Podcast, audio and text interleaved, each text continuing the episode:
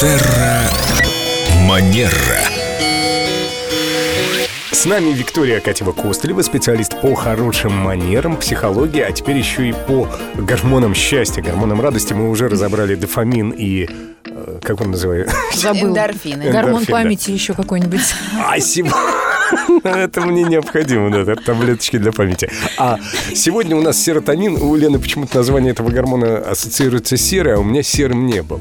У меня с желтым ассоциируется. Как у тебя серый с желтым Ну, ассоциируется? а сера какого цвета? Прекрасное сочетание. Вообще, на самом деле, это, конечно же, не имеет никакого отношения ни к сере, ни к серому цвету. Расскажите нам, пожалуйста, про серотонин, Виктория. А серотонин эм, побуждает нас повышать и укреплять свой социальный статус.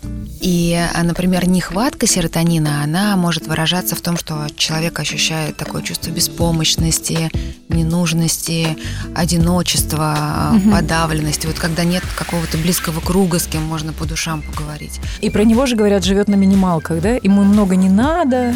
Но это можно на самом деле это выражение к любым, э, ну вот к любому гормону отнести, да. То есть если человек находится вот в таком подавленном состоянии, если ему все не в радость, он чувствует себя как будто бы нелюбимым, да, вот здесь имеет смысл обратить внимание, а помогает ли человек серотонину вырабатываться? А как же это сделать? Да, да, да. Как? А это э, создание доверительных отношений.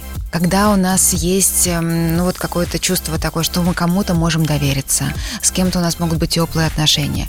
А когда мы, например, что нам помогает, когда мы отмечаем свои победы. И вот про это мне здесь отдельно хочется остановиться, несколько слов сказать. Есть такая тенденция, например, человек ставит себе какую-то цель, прикладывает колоссальное количество усилий, тратит много времени и энергии для достижения этой цели, и как только цель достигнута, сразу же на горизонте рисуется новая цель. А надо было отметить. Абсолютно. И промотать все, что заработал, да?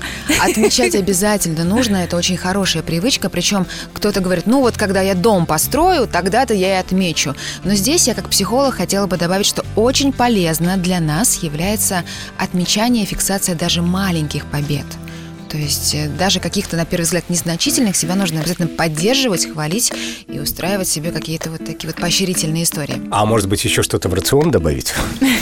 Авокадо там не поможет, нет? всегда можно добавить в рацион. Хуже не будет точно. Это полезные жиры.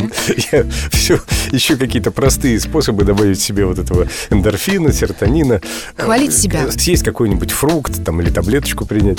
Не надо таблеточки. Ставь цели, достигай и радуйся, Это долго, отмечай. и обязательно себя хвалить. А, Часто про что мы забываем, мы можем похвалить ребенка, можем похвалить мужа, но иногда себя мы забываем совсем похвалить. И здесь я бы дала такое упражнение на сегодня. А, И, может быть, не только на сегодня, а в конце дня как минимум три похвалы самому себе сказать, а где я сегодня молодец. Кстати, а, Елена, можно и записать. Вот как про дневники Хорошо, говорите. что в эфире не озвучить, а то ведь я и правда молодец. Давайте Спасибо, хорошее упражнение. Очень полезно. похвалим Викторию. Виктория. Прекрасная программа. спасибо вам, Виктория. До новых встреч.